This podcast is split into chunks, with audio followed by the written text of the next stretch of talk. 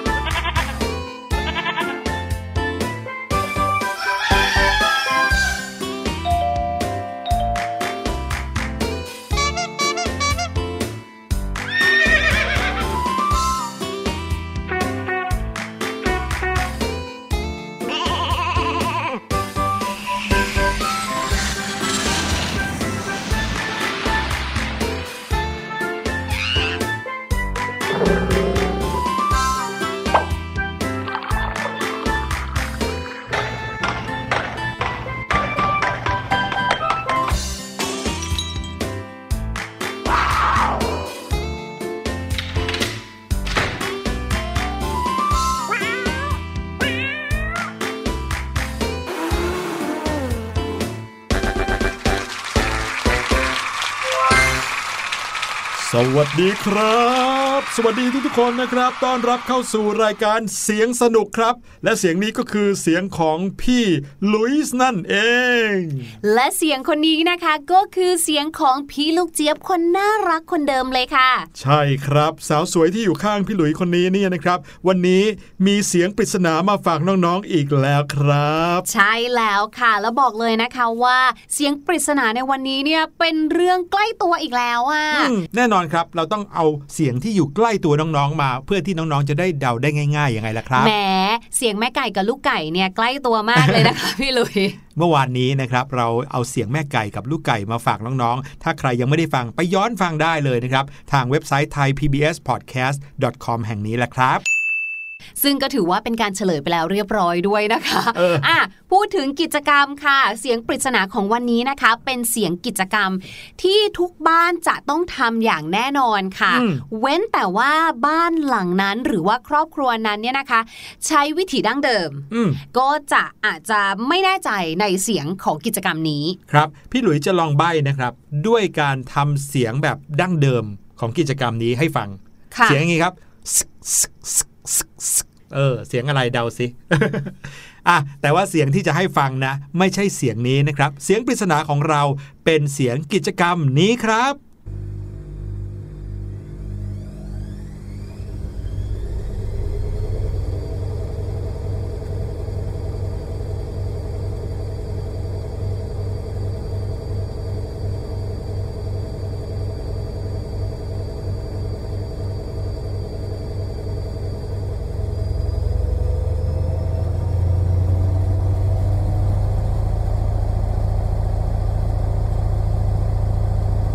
เป็นไงฮะฟังแล้วรู้เลยไหมว่าเป็นเสียงของอะไรคุ้นเคยพี่ลูกเจี๊ยบเนี่ยคุ้นเคยดีมากๆเลยค่ะกิจกรรมอันนี้นะคะพี่ลูกเจี๊ยบทำเนี่ยวันเว้นวันเล่นกีฬาเหรอฮะไม่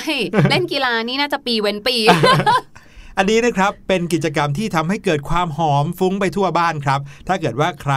พอจะเดาออกแล้วอย่าลืมบอกคนข้างๆด้วยนะครับหรือว่าย้อนไปฟังกันอีกสักรอบนึงแล้วเดี๋ยวเราจะมาเฉลยกันครับแต่ว่าตอนนี้ได้เวลาที่พี่หลุยแล้วก็พี่ลูกเจี๊ยบครับจะพาน้องๆย้อนเวลากลับไปกับเรา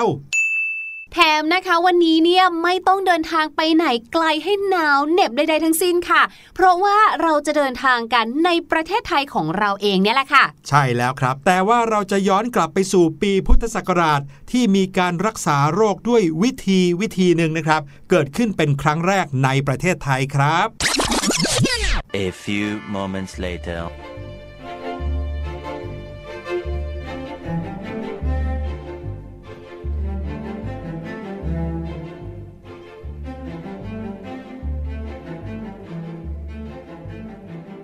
สวัสดีกันอีกครั้งหนึ่งสำหรับน้องๆที่ฟังรายการเสียงสนุกอยู่ในตอนนี้ข้าพเจ้าและออเจ้าลูกเจี๊ยบอยู่ในรัชสมัยของรัชกาลที่3เตรงเตรงเตรงเตรงแหมพี่ลูกเจี๊ยบไม่ใช่ลิเกซะหน่อยเอาหรอวันนี้นะครับเราย้อนเวลากันมานะครับพาน้องๆย้อนเวลามาถึงในยุครัชสมัยของรัชกาลที่3ในประเทศไทยครับก็ประมาณปีพุทธศักราช2378ครับแล้วเรามาทำอะไรกันที่หน้าอาคารนี้เหรอคะพี่หลุยเราจะพาน้องๆมารู้จักกับวิธีการรักษาโรควิธีหนึ่งซึ่งเพิ่งเกิดขึ้นในประเทศไทยในปีนี้เป็นครั้งแรกครับว้าวพูดถึงการรักษาโรคแล้วเนี่ยพี่ลูกเจี๊ยบเคยไปหาคุณหมอรักษาโรคบ้างไหมครับอุ้ยบ่อยเลยค่ะเวลาที่แบบไม่สบายปวดหัวหรือบางทีนะเหมือนเป็นตากุ้งยิงอย่างเงี้ยค่ะก็ไปหาคุณหมอใช่เราไปหาคุณหมอเวลาที่เรามีอาการป่วยหรือบางทีก็เกิดอุบัติเหตุมีแผลมีอะไรเกิดขึ้นคุณหมอก็จะช่วยดูอาการแล้วก็วินิจฉัยแล้วก็รักษาให้เราใช่วิธีการในการรักษาของคุณหมอเขาใช้วิธีอะไรกันบ้างครับพี่ลูกเจี๊ยบเคยเจอวิธีไหนบ้างก็ตรวจฟังเสียงหัวใจตรวจวัดความดันแล้วก็แบบจ่ายยาให้หรือถ้าเกิดว่าไปหาคุณหมอฟันถ้ามีฟันผุคุณหมอก็อาจจะต้องถอนหรือมีการอุดฟันผ่าฟันคุดอะไรแบบนี้ค่ะถ้าเป็นโรคภัยไข้เจ็บบางทีก็อาจจะมีการให้ยาใช่ไหมเราสามารถหายจากอาการป่วยได้ด้วยการกินยาฉีดยาก็มีหรือทายาก็มีโอ้โหการรักษามีมากมายแต่ แต่การรักษาวิธีหนึ่งนะครับซึ่งบอกเลยว่าเป็นเรื่องใหญ่พอสมควรใครต้องเจอการรักษาวิธีนี้ก็คงจะต้องเตรียมตัวเตรียมร่างกายพอสมควรนั่นก็คือการผ่าตัดครับจริงด้วยจริงด้วยใช่แล้วพูดถึงการผ่าตัดเนี่ยเราก็มักจะนึกถึงอาการป่วยหรืออาการเจ็บป่วยที่ต้องใช้เวลาในการรักษามากพอสมควรแล้วคุณหมอเนี่ยก็ต้องใช้ความสามารถในการลงมีดลงบนร่างกายของเราใช่ค่ะคุณหมอที่ทำการผ่าตัดเนี่ยนะคะก็จะเป็นคุณหมอเฉพาะด้านหรือว่าเฉพาะทางค่ะก็จะเรียกคุณหมอนะคะที่อยู่ในด้านนี้ค่ะว่าศัลยแพทย์นะคะและการแพทย์ด้านนี้ก็คือศัลยศาสตร์นั่นเองค่ะก็อย่างที่บอกว่าเป็นการแพทย์เฉพาะทางที่เกี่ยวข้องกับการใช้เครื่องมือการผ่าตัดเข้าไปในร่างกายของผู้ป่วยเพื่อไปดูอาการหรือไปรักษาความผิดปกติของโรคหรืออาการบาดเจ็บต่างๆค่ะใช่แล้วครับน้องๆรู้หรือเปล่าว่ามนุษย์เราเนี่ยรู้จักการผ่าตัดมานานแค่ไหนแล้วพี่ลูกเจี๊ยบลองเดาดูสิครับถ้าเป็นการเช่นว่าผ่าท้องปลาแล้วก็ยัดสมุนไพรไปเพื่อจะอบกินหรือว่าอันนั้นไม่ใช่ผ่าตัดแล้วไม่ใช่หรอคะก็เป็นการลงมีดเหมือนกันนะทำกับข้าวแล้วครับการผ่าตัดเพื่อการรักษาโรคสิครับอ๋อไม่รู้อ่ะมนุษย์เราเนี่ยรู้จักการผ่าตัดมาเชื่อไหมครับว่านานนับพันปีแล้วนานมากกว่า 6,500 ปีซะอีกครับเดี๋ยวถ้านานขนาดนั้นเนี่ยเรายังไม่น่าจะมีเทคโนโลยีที่จะช่วยในเรื่องของการผ่าตัดอะไรเลยนะหรือแม้แต่อุปกรณ์ก็ยังนึกภาพไม่ออกเลยเนอะว่ามีดหมอในยุคนั้นจะเป็นยังไงหินเหรอคะ แต่รู้ไหมครับว่ามนุษย์รู้จักการผ่าตัดมานานกว่า 6,500 ปีแล้วนานกว่ายุคสมัยของอียิปต์ซะอีกเดี๋ยวแล้วพี่หลุยรู้ได้ยังไงคะมีอะไรมาเป็นหลักฐานเนี่ยคือเขามีการค้นพบหลักฐานการใช้เครื่องมือโบราณเพื่อที่จะผ่าตัดชิ้นหนึ่งก็คือเครื่องมือการเจาะกะโหลกศีรษะทั้งสองข้าง ให้เป็นรูครับอันนั้นไม่ใช่การทำร้ายหรือว่าทรมานมนุษย์นะแต่ที่เขาบอกว่าเป็นการรักษาด้วยการผ่าตัดก็เพราะว่าวิธีนี้เคยถูกค้นพบว่าเป็นวิธีในการช่วยรักษาโรคทางสมองครับเช่นโรคลมชักปวดศีรษะไมเกรนหรือว่าโรคทางจิตเวชวิธีนี้มีชื่อเรียกว่าวิธี tree panning ครับเขาเคยมีการขุดพบโครงกระดูกโบราณที่มีการเจาะกะโหลกทั้งในยุโรปเอเชียแล้วก็ชาวอินเดียนแดงด้วยว้าวจากนั้นเป็นต้นมาเนี่ยก็เริ่มที่จะมีการผ่าตัดในรูปแบบต่างๆไม่ว่าจะผ่าตัดภายนอกหรือว่าผ่าตัดภายในบางทีเนี่ยมีส่วนเกินออกมาจากร่างกายเป็นเนื้อที่งอกออกมาเขาก็เฉือนออกได้ด้วยวิธีต่างๆที่คุณหมอรักษาเพื่อให้คนนั้นมีร่างกายที่เป็นปกติมากขึ้นหรือบางครั้งถ้าเกิดคุณหมอวินิจฉัยแล้วว่าความเจ็บป่วยนั้นเกิดจากอวัยวะภายในเขาก็เริ่มมีการเรียนรู้ที่จะเปิดท้องหรือว่าเปิดร่างกายเพื่อที่จะได้เห็นอวัยวะภายในเข้าไปรักษาได้ตรงจุดเลยแต่ว่าอย่างของประเทศไทยเราอย่างที่พี่หลุยบอกใช่ไหมคะก็คือว่าการผ่าตัดทางการแพทย์เนี่ยเกิดขึ้นเป็นครั้งแรกในสมัยรัชกาลที่3ใช่ครับโดยนายแพทย์แดนบีชแบรดลีย์นั่นเองชื่อนี้อาจจะไม่ค่อยคุ้นกันเนาะแต่ถ้าพี่ลูกเจี๊ยบบอกว่าคุณหมอท่านนี้นะคะมีชื่อเล่นชื่อว่าหมอแบรดลีย์คุ้นเลยไหมใช่แล้วหลายๆคนได้ยินชื่อหมอบรัดเลย์ก็จะนึกถึงโรงพิมพ์แห่งแรกในประเทศไทยหนังสือพิมพ์ฉบับแรกในประเทศไทยแต่นอกจากการเป็นนักพิมพ์แล้วเนี่ยนะครับคุณหมอบรัดเลย์เนี่ยก็เป็นคุณหมอด้วยนะครับเขาเข้ามาในประเทศไทยในฐานะของแพทย์ชาวอเมริกันเขาก็ยังเป็นผู้เริ่มต้นการผ่าตัดเป็นครั้งแรกให้เกิดขึ้นในประเทศไทยอีกด้วยแสดงว่าคุณหมอบรัดเลย์คนนี้เนี่ยเขาก็เคยมีประสบการณ์ในการผ่าตัดมาจากในประเทศสหรัฐอเมริกาแล้วนะครับใช่ค่ะโดยการผ่าตัดครั้งแรกในประเทศไทยเกิดขึ้นเมื่อวันที่27สิงหาคมปีพุทธศักราช2378ที่พี่หลุยและพี่ลูกเจี๊ยบอยู่ในตอนนี้นะครับหมอบรัดเลย์เขาได้ทำการผ่าตัดเอาก้อนเนื้องอกที่หน้าผากของผู้ป่วยรายนึงออกมาและที่สำคัญก็คือในสมัยนั้นเนี่ยที่พี่หลุยกับพี่ลูกเจี๊ยบอยู่ตอนนี้ยังไม่มีการใช้ยาสลบเลยนะครับซึ่งเวลาที่เรานึกถึงการผ่าตัดการใช้มีดกรีดร่างกายเนี่ยเราก็ต้องนึกถึงยาสลบเนอะเพื่อที่จะทำให้ผู้ป่วยเนี่ยไม่รู้สึกตัวแล้วคุณหมอก็รักษาไป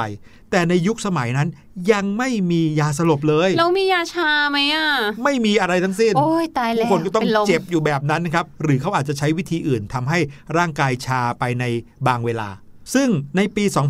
2378นี้นะครับ เป็นปีก่อนหน้าที่จะมีการนำเอายาสลบหรือว่าอีเทอร์เข้ามาใช้เป็นยาสลบในประเทศไทยถึง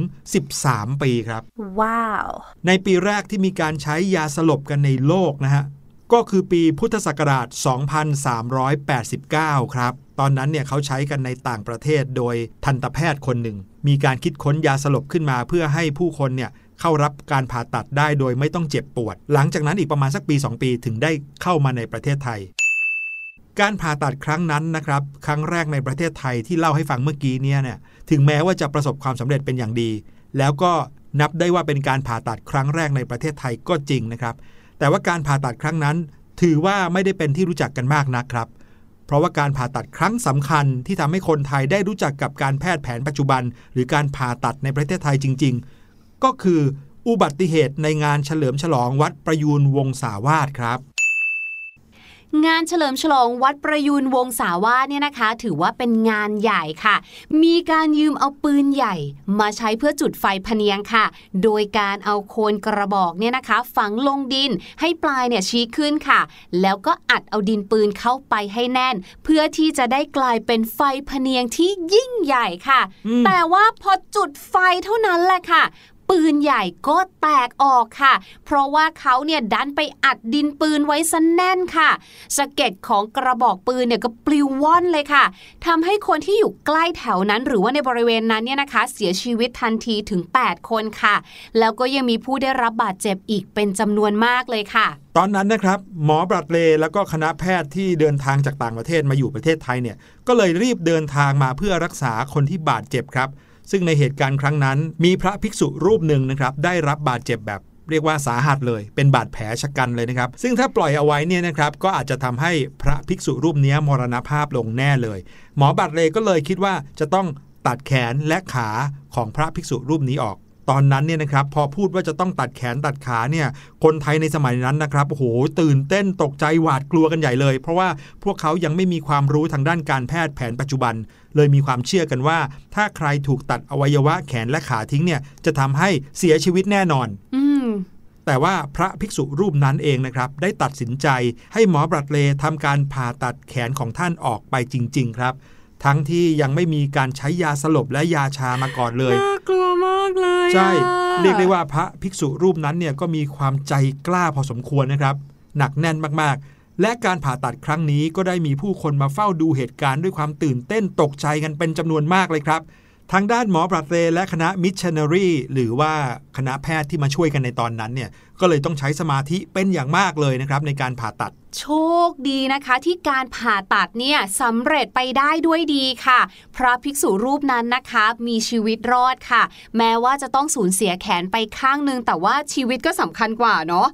ทำให้คุณหมอบรัดเลย์เนี่ยนะคะรวมไปถึงคณะมิชชันนารีเนี่ยได้รับความยกย่องและนับถือจากคนไทยเป็นจำนวนมากเลยค่ะ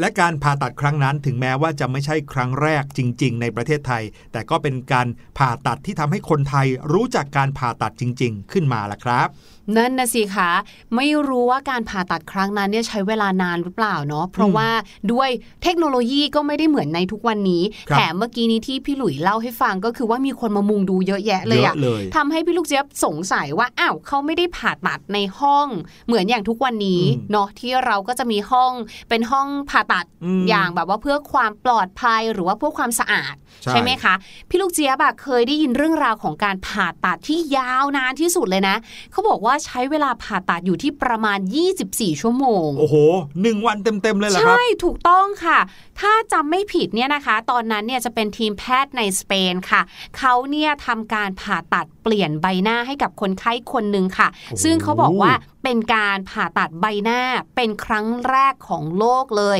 เนื่องจากว่าคนไข้คนนั้นเนี่ยโดนยิงมาค่ะแต่ว่าการโดนยิงของเขาเนี่ยด้านไปโดนยิงใส่เขาแบบว่ากลางหน้าเลยแบบนี้ค่ะก็เลยทำให้ต้องเข้ามาถึงมือคุณหมอนะคะในการผ่าตัดครั้งนั้นเนี่ยใช้ทีมแพทย์ทั้งหมดรวม30 คนน่ะเยอะมากๆเลยค่ะแล้วก็โชคดีนะที่การผ่าตัดครั้งนั้นเนี่ยก็ผ่านพ้นไปได้ด้วยดีครับผมถือเป็นการผ่าตัดที่ยาวนานที่สุดครั้งหนึ่งในประวัติศาสตร์เลยโ โอ้โหเรื่องราวที่เราคุยกันในวันนี้พี่หลุยว่าแอบหน้าหวาดกลัวขนลุกนิดนึงเหมือนกันนะใช่อย่างพี่ลูกเจี๊ยบฟังเนี่ยนะพี่ลูกเจี๊ยบเนี่ยยังรู้สึกว่าแบบโอ้โหไม่มียาชาไม่มียาสลบอ่ะเอาล่ะถือซะว่าเป็นเรื่องราวประวัติศาสตร์ก็แล้วกันนะครับให้พวกเราได้เรียนรู้ไปพร้อมๆกันแต่ว่าตอนนี้ได้เวลาที่พี่หลุยและพี่ลูกเจี๊ยบต้องขอกลับไปสู่ยุคสมัยปัจจุบันของพวกเราก่อนแล้วล่ะครับให้น้องๆได้ฟังเพลงกันไปก่อนแล้วเดี๋ยวเราค่อยกลับมาเรียนรู้เรื่องสำนวนภาษาอังกฤษจากเพลงกันครับ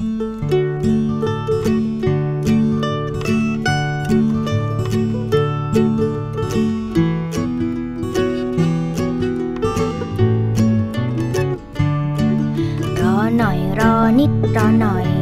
ของอร่อยกำลังจะมารอหน่อยรออีกไม่ช้า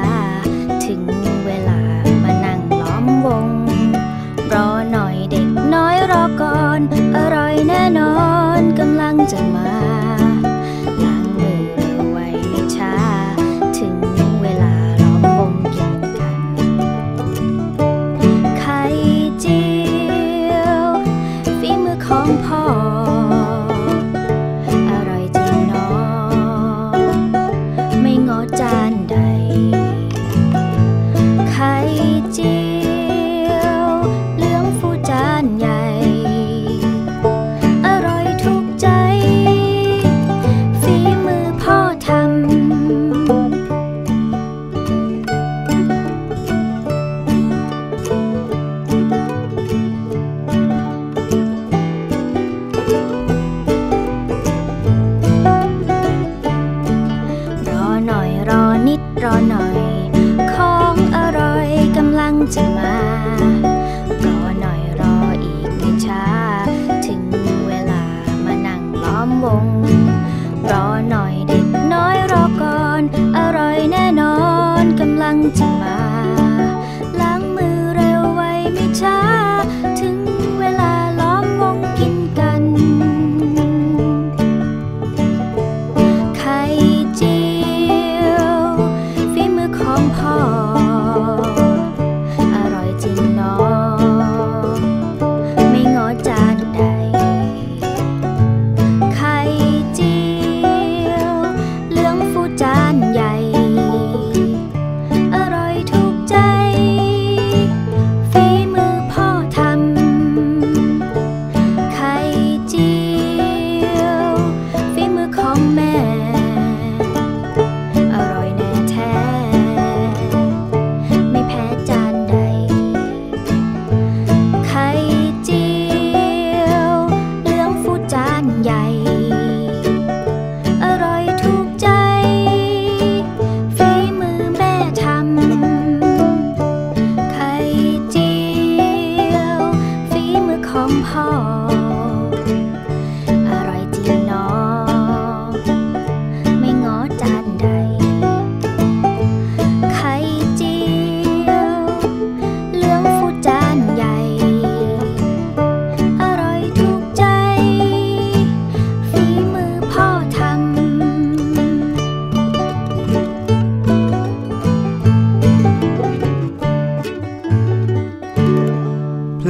ของอร่อยนะครับฟังเพลงนี้ที่ไรก็ทำให้นึกถึงฝีมือไข่เจียวของคุณแม่ที่บ้านพี่หลุยทุกทีเลย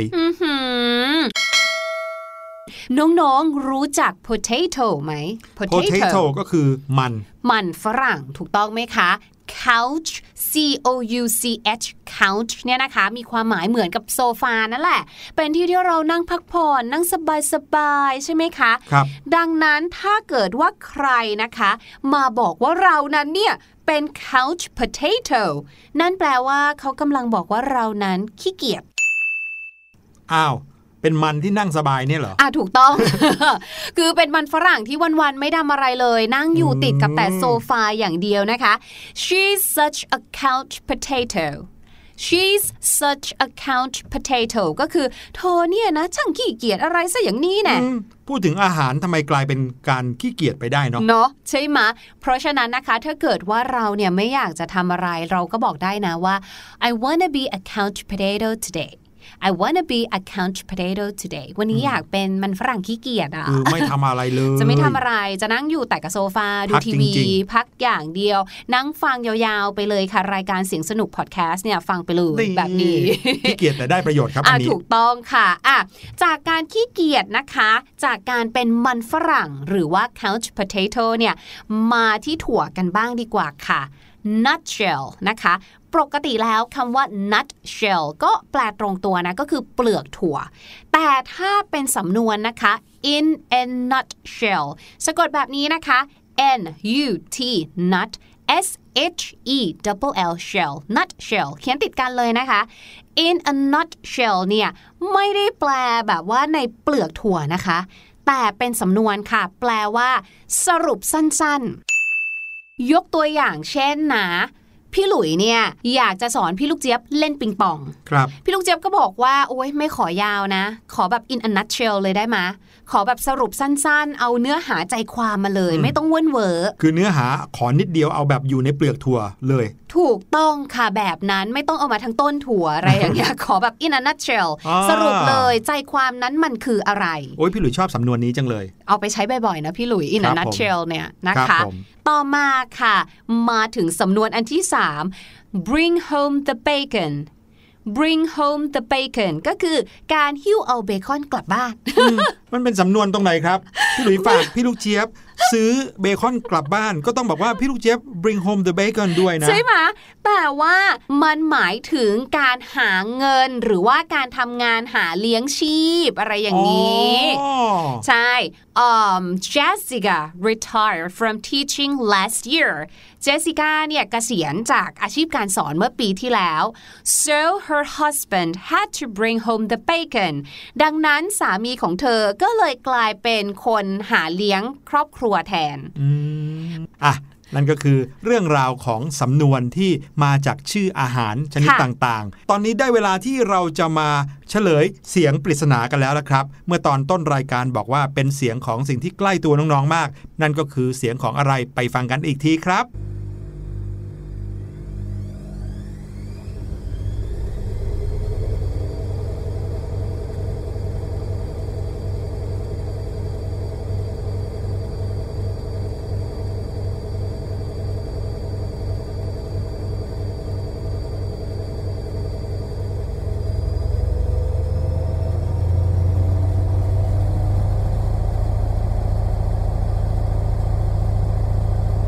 พี่หลุยว่านะฟังแล้วทุกคนต้องเดาออกแน่เลยบางคนนะครับฟังเสียงนี้สักพักนึงนะครับหลับได้เลยเพราะว่าเป็นเสียงที่ฟังแล้วต่อเนื่องอะไรอย่างเงี้ยนะครับนั่นก็คือเสียงของเจ้าเครื่องซักผ้านั่นเองครับกำลังทำงานอยู่ด้วยนะแหมน่าจะมีเสียงบอกว่าตอนเอาผ้ามาสะบัดแล้วก็ตากด้วยเลยฟังปุ๊บก็รู้เลยชัวร์เลยและนั่นก็คือเสียงสนุกในวันนี้แหละครับพบกันใหม่ EP หน้าวันนี้เราทั้งสองคนลาไปก่อนสวัสดีครับสวัสดีค่ะ